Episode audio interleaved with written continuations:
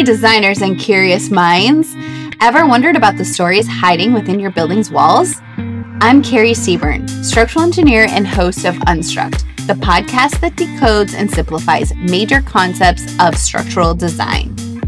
Behind the math and physics, structural engineering simply predicts building behavior. Join me as we simplify the complex, making structural design accessible to everyone.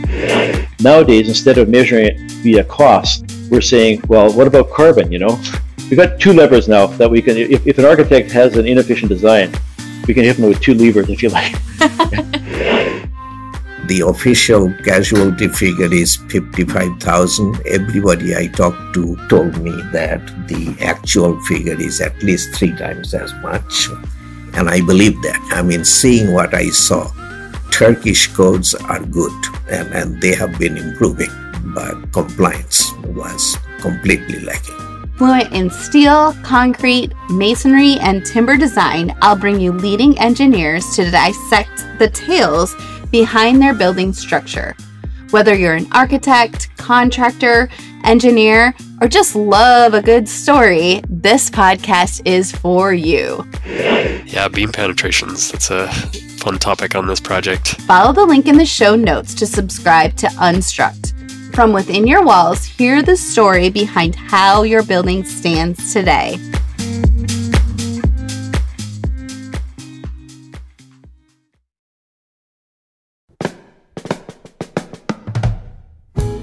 Welcome to Tangible Remnants. I'm Nikita Reed, and this is my show where I explore the interconnectedness of architecture, preservation, sustainability, race, and gender. I'm excited that you're here, so let's get into it. Welcome back. This week's episode was recorded from the expo floor of the AIA convention in San Francisco this past June. I got the opportunity to interview the incredibly knowledgeable and insightful John William Templeton.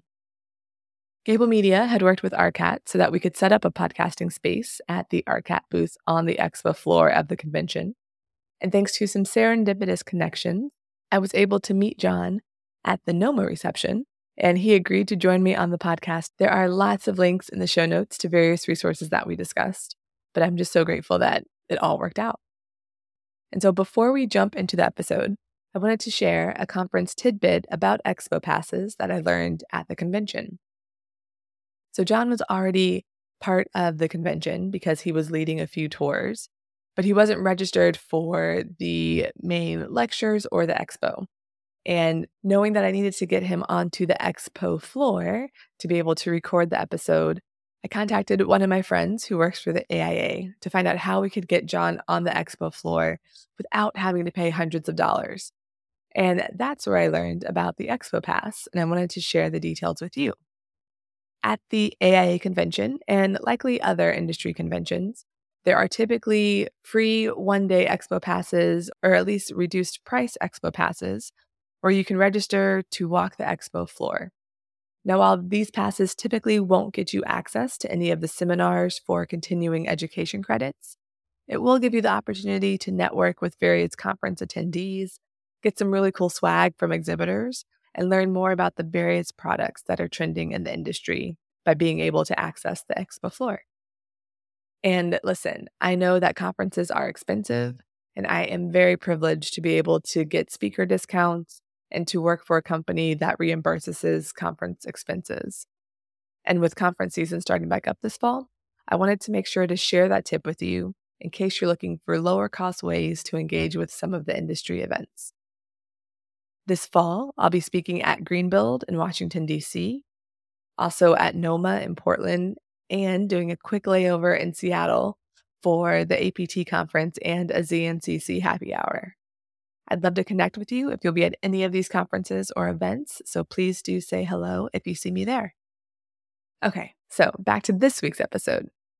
You'll hear more about how I got connected with John in the episode. So for now, let me give you a snippet of his bio. John William Templeton is the founder of the Journal of Black Innovation and National Black Business Month. For 50 years, he has been a trusted authority on African American history as the first journalist to write about Black History Month in 1976 and the author of more than 50 reference books, including his trilogy on the 13th, 14th, and 15th Amendments. He was the first African American editor of a business newspaper. He's the founder of the Journal of Black Innovation, National Black Business Month, and creator of Our 10 Plan, the African American Economic Strategy. I am super grateful I got the chance to meet and chat with John. His work is prolific and super inspiring. One last thing before we get into the episode. This week's spotlight is on the Queen Calafia mural in the California Capitol that John mentions in the episode. Check out the show notes to learn more and follow the podcast on Instagram to see an image of the mural. All right, that's all the overview I have for you for this week. So without further ado, Please enjoy this conversation between me and John William Templeton from the expo floor of the 2023 AIA convention. All right, so I am podcasting from the ARCAT booth on the expo floor of architecture, no, of the American Institute of Architects A23 conference. Big shout out and thank you to Gabl Media for making this happen and for ARCAT for hosting us here. Um, it's been a great conference so far, and it's been fun to be able to show podcasting uh, visibly to so many architects in the profession. Usually, when I'm podcasting, I am in a room by myself talking to someone over a computer virtually. And so, being able to have people walking by, observing us podcasting, seeing what it's all about, and demystifying it a little bit has been really fun. Uh, the conference so far has been amazing, somewhat overwhelming. The expo floor is massive this year. And the sessions are great, the keynotes have been awesome. So far, one of my favorite takeaways from the conference has been actually in one of the sessions I went to this morning, which was the COTE top 10, or just the COTE forum, actually. And so being able to really learn more about the ways that architecture and sustainability and justice and DEI and all that is interlapping has been interesting and being able to have the conversations with other architects who are in the same space has been soul affirming actually. And so I'm excited for all the new connections that I have made this week. One of them being the person who I get to have a great conversation with, Mr. John Templeton. Hello, how are you? Thank you for joining the show. I'm doing well. Awesome. And so the story on how I met John is one of my colleagues, Sandra Little. She went on a tour that you gave on Tuesday, which was amazing. And she was like, Nikita, you have to meet this man. You need to have him on the podcast. You need to have the conversation. And so then we met at the NOMA reception last night and the stars aligned. And I'm very grateful that you're here. Thank you. And so why don't we start with one of the things that I was most intrigued by? So you are a reporter ish let me not even make assumptions. Tell me more about the work that you're doing and how you would define yourself. Look, I try not to. Fair. Uh, because what I've learned over my f- professional career is that you you really don't get to choose what you have to do on a on a given day. So, in the course of any given day, I might be an investment banker, a historian, economist, a business journalist, a manager, a construction foreman. So when people ask me, what do you do? I say, right. what do you need done? I love it. And so then what got you into putting the tour together for the conference? Well, in 1991, mm-hmm. I was working as a journalist mm-hmm. for the San Jose Mercury News and I was assigned to look at the history of police brutality after the Rodney King beating. Okay. And while I was there, I found out that the San Fernando Valley was originally owned by black millionaires. Oh. Who had been the last two Mexican governors of Alta California. So that was pretty stunning to me. Wow. And I came back to San Francisco and found out that the whole state was named for a black woman. So Pause there. Say more about that. I won't. Okay. and so then I got the rights to the art. Okay. And wound up doing a 400 page full color book on the history of African Americans in California up to 1900. Okay. From 1500 to 1900. So then I did the volume two from 1900 to 1950, and then volume three from 1950 up to about 2000. And then volume 4 mm-hmm. is a lesson plan called The Black Queen How African Americans Put California on the Map. Nice. So, in the course of doing the work, mm-hmm. we realized that you can't describe this history to somebody verbally or even in writing. Okay. So, in 1992, we started doing tours because the history is so unbelievable that people have to see it for themselves. Right. And so we've been doing the California African American Freedom Trail Tour for the last 30 years uh, and throughout the state. And we've mapped 6,000 sites. It was peer reviewed for the American uh, Historical Association in 2017. Wow. It's been endorsed by the State Historical Resources Commission. And it's the most extensive historical record of any state in the country. Oh my gosh. This is why I'm very glad to meet you. This is amazing. Yeah. And we, we will make sure to put links to that in the show notes for listeners who want to learn more. Yes. My goodness. And so then, and as you've been doing the research and documenting the sites, getting the tours together, what have been some of your favorite finds or things that you've learned about? Well, once again, I don't like to tell people about it in advance because um, the the sociological issue mm-hmm. is that this history is visible mm-hmm. and it's in prominent places, mm-hmm. but nobody sees it. Right. So the mural of Queen Calafia, who's the black queen California's named for, is in the state capitol. In the Senate Budget Committee hearing room, room 405, in the oh, wow. state capitol. And every year, when the budget is being introduced, the TV cameras from all over the state are looking at hearings in this room. Wow. And so every year, people are looking at this mural, mm-hmm. you know, for months at a time. And nobody notices that there's this big mural of a black woman behind it. Right. So the, the, the, the sociological study has been well, how is it that people can't see history that's right in front of their faces? Right.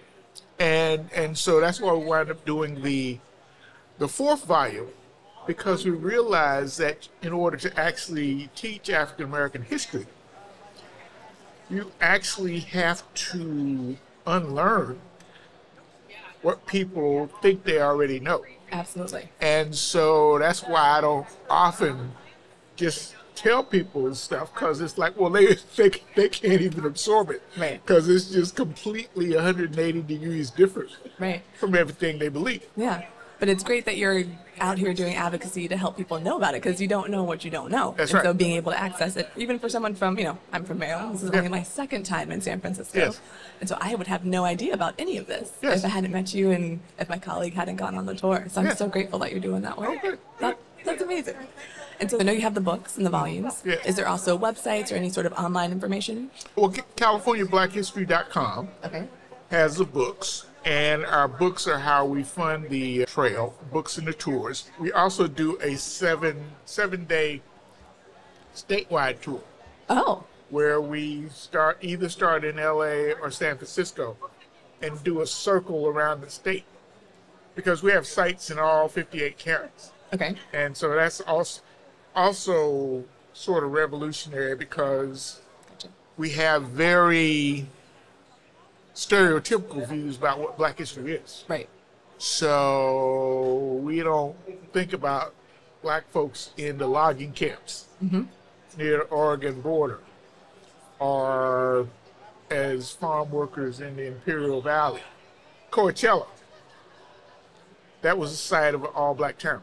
Oh, I did not know that. I, very few people know that. uh, Los Angeles, the original founders of LA, Uh huh.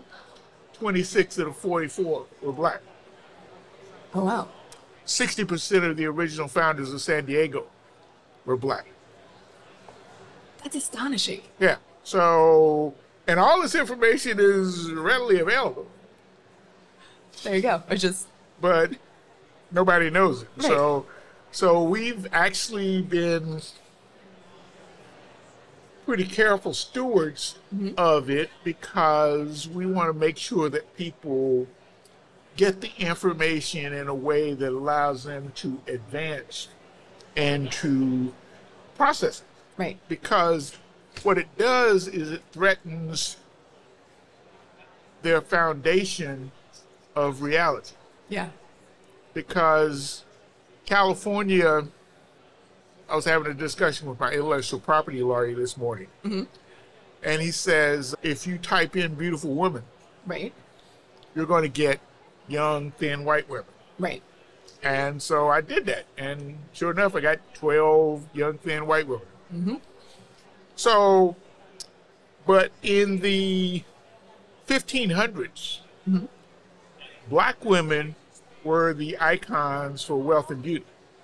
And so there's a whole genre of literature that's through the medieval period mm-hmm. that traces from the voyage to Mecca.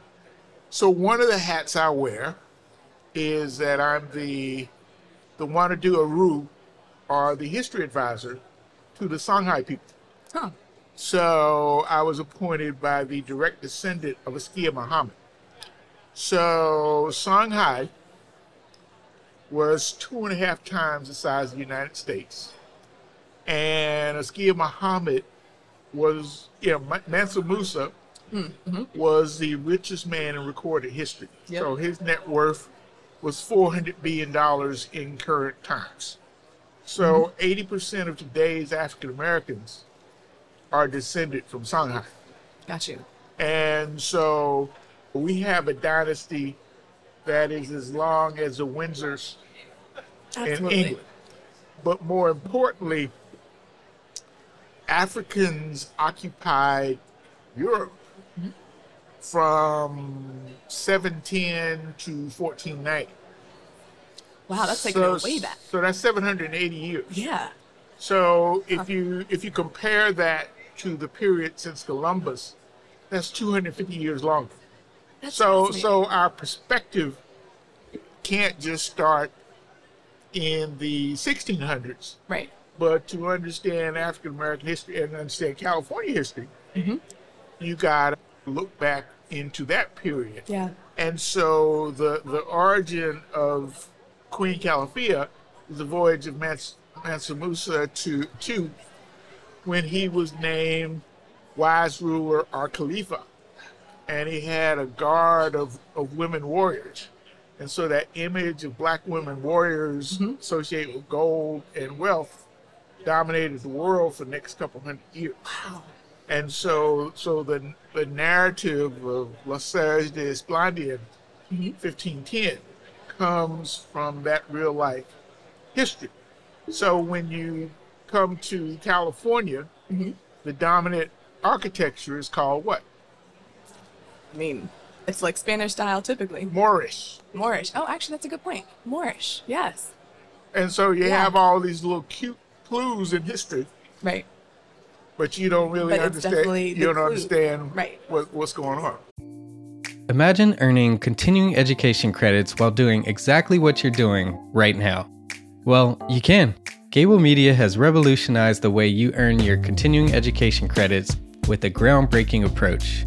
Forget running around town and scouring the internet for credit worthy courses.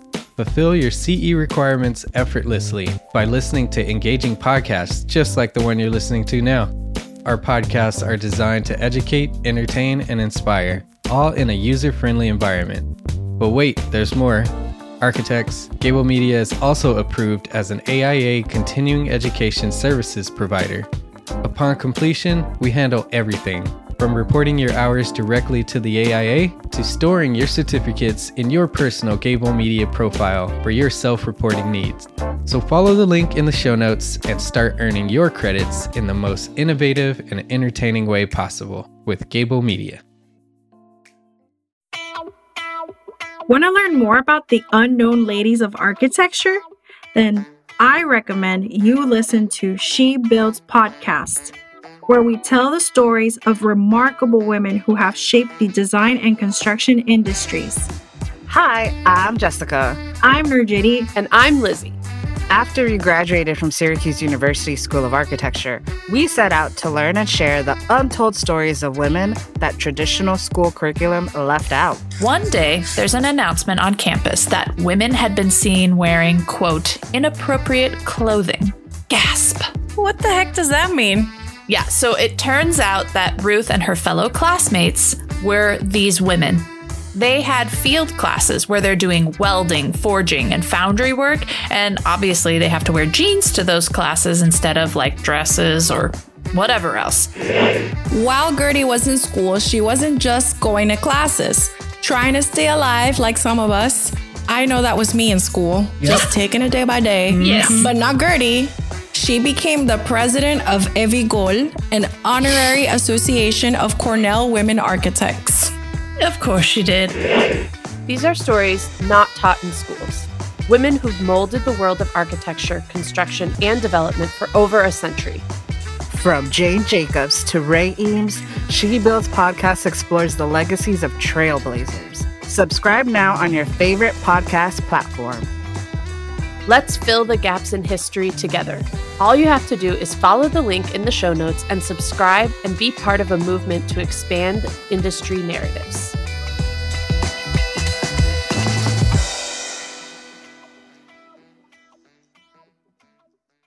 And that's so fascinating. And I love that you're talking about history more expansive because the way history books teach it, it seems like it's the Egyptians did something, the Incans did something, and then it was the Renaissance. Nothing else happened in between. well, if you compare, there's a website okay. that does basically longitudinal population around the world. Oh, interesting. Right? And so in the 1400s, the most populous place on earth was what we now call Mexico. Okay. So the Aztecs were probably the most advanced civilization mm-hmm. on the planet. Right. All right. So then your other population center is West Africa. Okay. All right. And you have population center in India. Mm-hmm. And you have the Ming Dynasty in China. So if you were looking from space and doing a comparison of the relative strength of civilizations, mm-hmm. you would probably put all all four of those plus the uh, Angkor Wat in Cambodia. Just on the you know, just looking at the size of the buildings Yeah. and that sort of thing, you would put all those civilizations ahead of Western Europe. Got you. And so so so so we never have a a true global view Right. Absolutely. what was going on all over the world because we've condensed everything into one particular Right.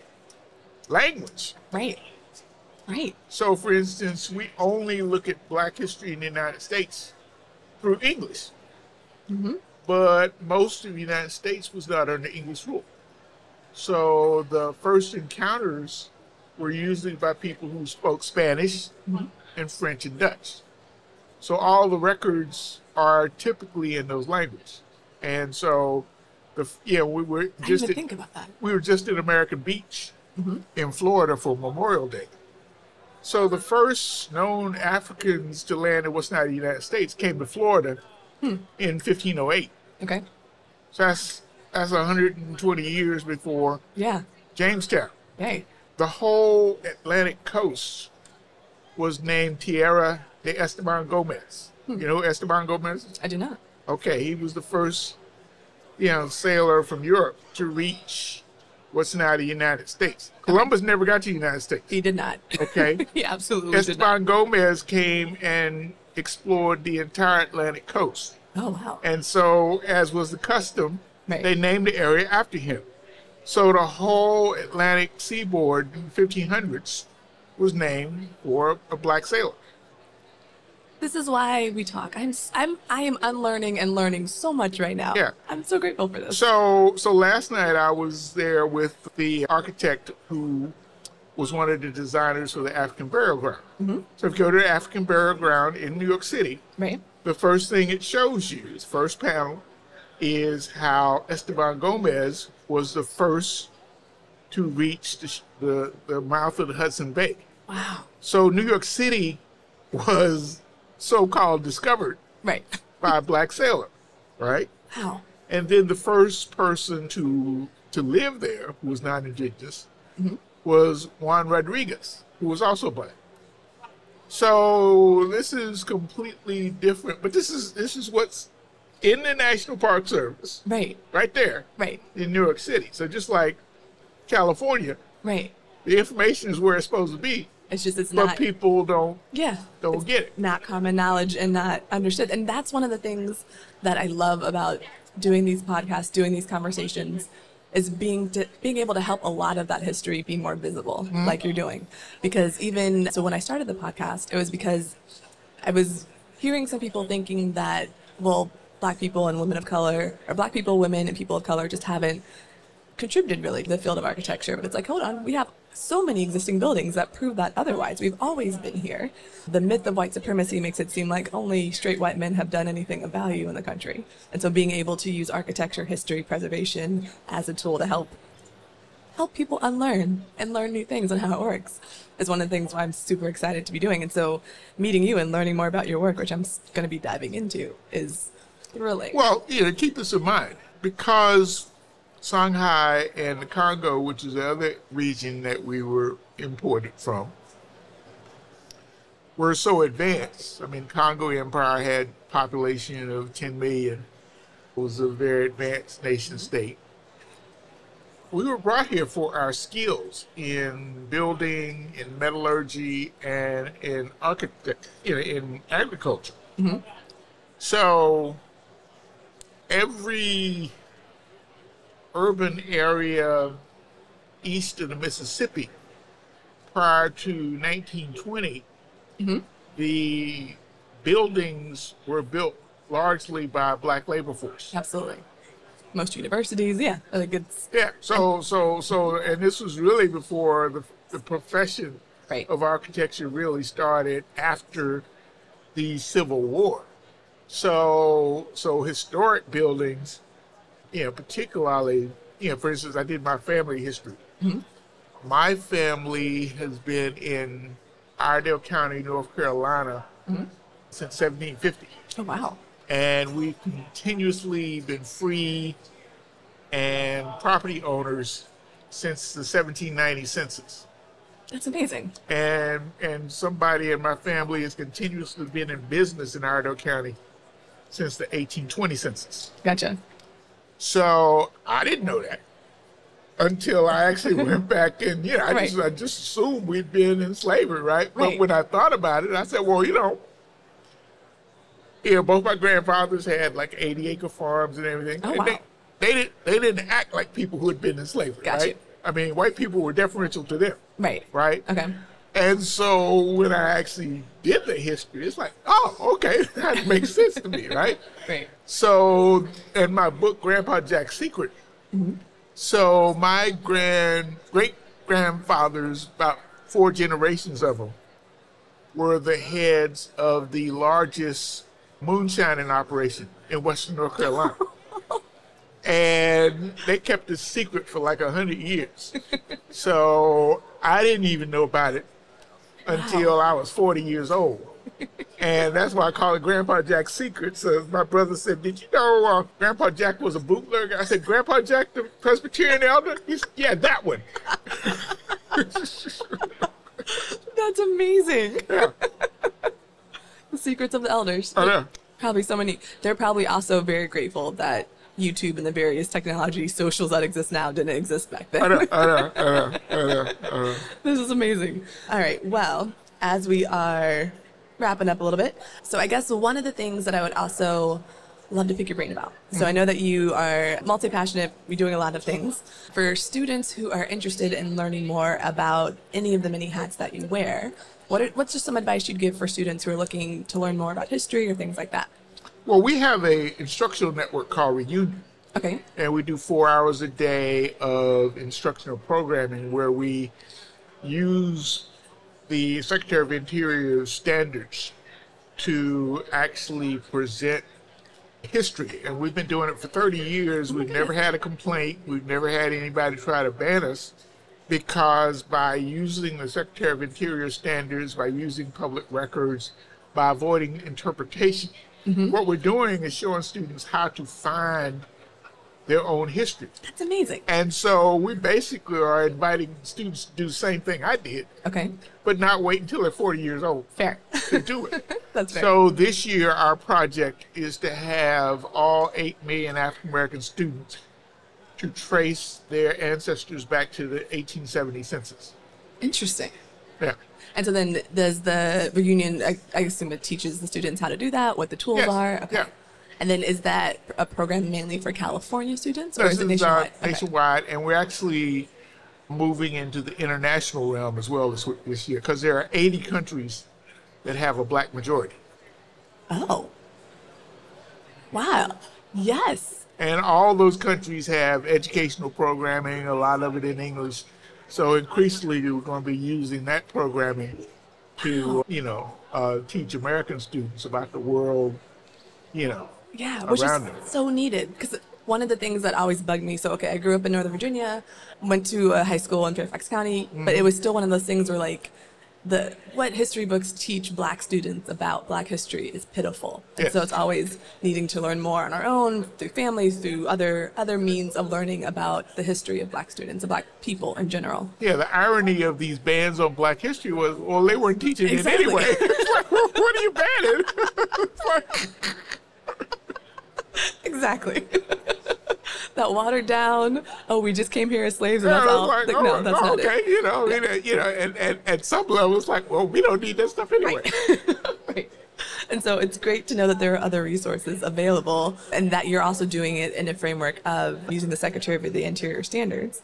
Because that's also trying to get more Black people and people of color into the field of preservation to even know what the Secretary of the Interior standards are and how to do the research, how to find more information. It's Well, part of, part of what we talk about in our lesson plan is that it really goes beyond Black history. It's like, how do you know what's true? Right. Yeah. And and and we don't tell students mm-hmm. how to figure out what's true. Okay. And so in the United States, the National Park Service determines what our history is.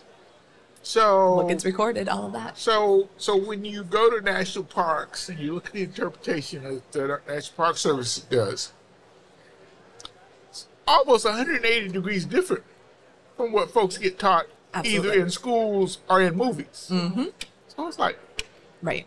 You know, so so you don't have to be particularly revolutionary or anything like that. All you got to do is right. Look at the documentation that's there. Yeah. the resources, the records. But that's why the public and that's how you avoid debate because it's like, well, right. This is the Joint uh, Reconstruction Committee. They got a volume on every state, so there's no debate about what happened. Exactly. We got a whole volume that describes everything that happened.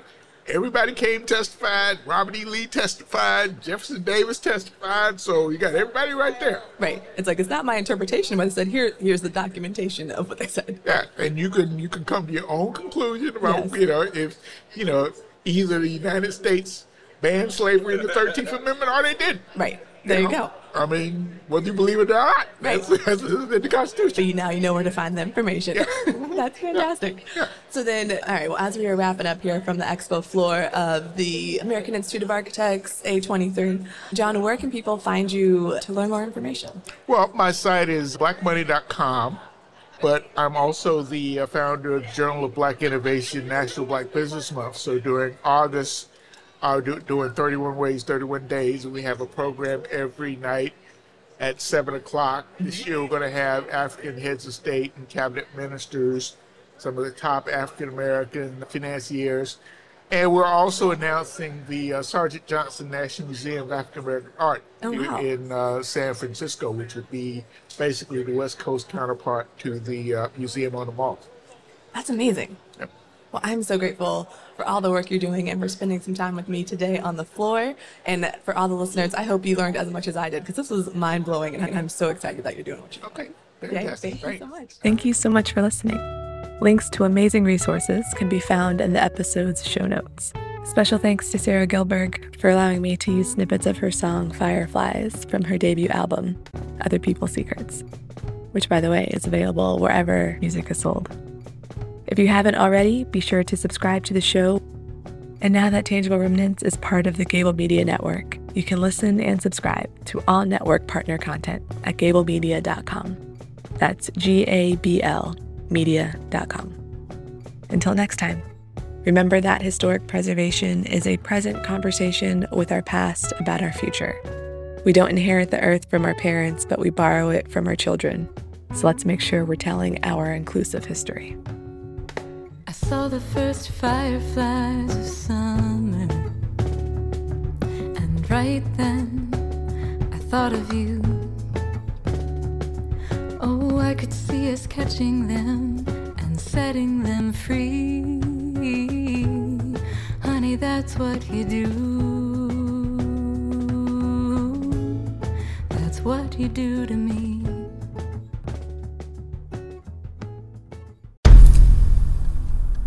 I've mentioned it to my family, but in terms of telling people like, oh yeah, we're doing this. I'm looking for projects. You got Yeah. anything? I'm, I'm not there yet because it scares the out of me. Dreaming of launching your own architecture firm? Well, buckle up for a wild ride with Emerging, the podcast that shares what it's really like to start an architecture firm. Where do we begin? We don't even know what type of business to formalize as. Is it an LLC? Is it an LLP? Like, how are taxes? I mean, the list is astronomical. Season 1 featured founders Jeffrey, Lexi, and Chris, owners of Level Studio Architecture, are your fearless guides on this unfiltered journey from napkin sketches to a thriving studio. One evening, stumbled into one last dive, we sat at the bar and pondered our postgraduate futures. Amidst the conversation, a napkin became the canvas for our aspirations, sketching plans and milestones, sealing our heartfelt commitment and shared dreams. In drawing down dreams on a napkin collectively, that then, you know, in your head, you've rooted, like, oh, I'm connected to these people, like, long term. The process of starting an architecture practice brims with excitement and challenges, demanding meticulous planning, flawless execution, and unyielding resilience. I kind of hate the term because it's so overly used, but I think everybody knows imposter syndrome, and I think it's it's so real to this day. I, I I don't know if it's with everybody, but with me, I'm always questioning like, us, can we do this? Are we ready to do this? Are we prepared? Can we do it? Did we just decide a name? We did it, guys. Oh my One that came out of nowhere. It came out of nowhere. I liked it. I saw it. Ready to turn your aspirations into reality? Follow the link in the show notes to subscribe to Emerging and chart your own path to architectural success.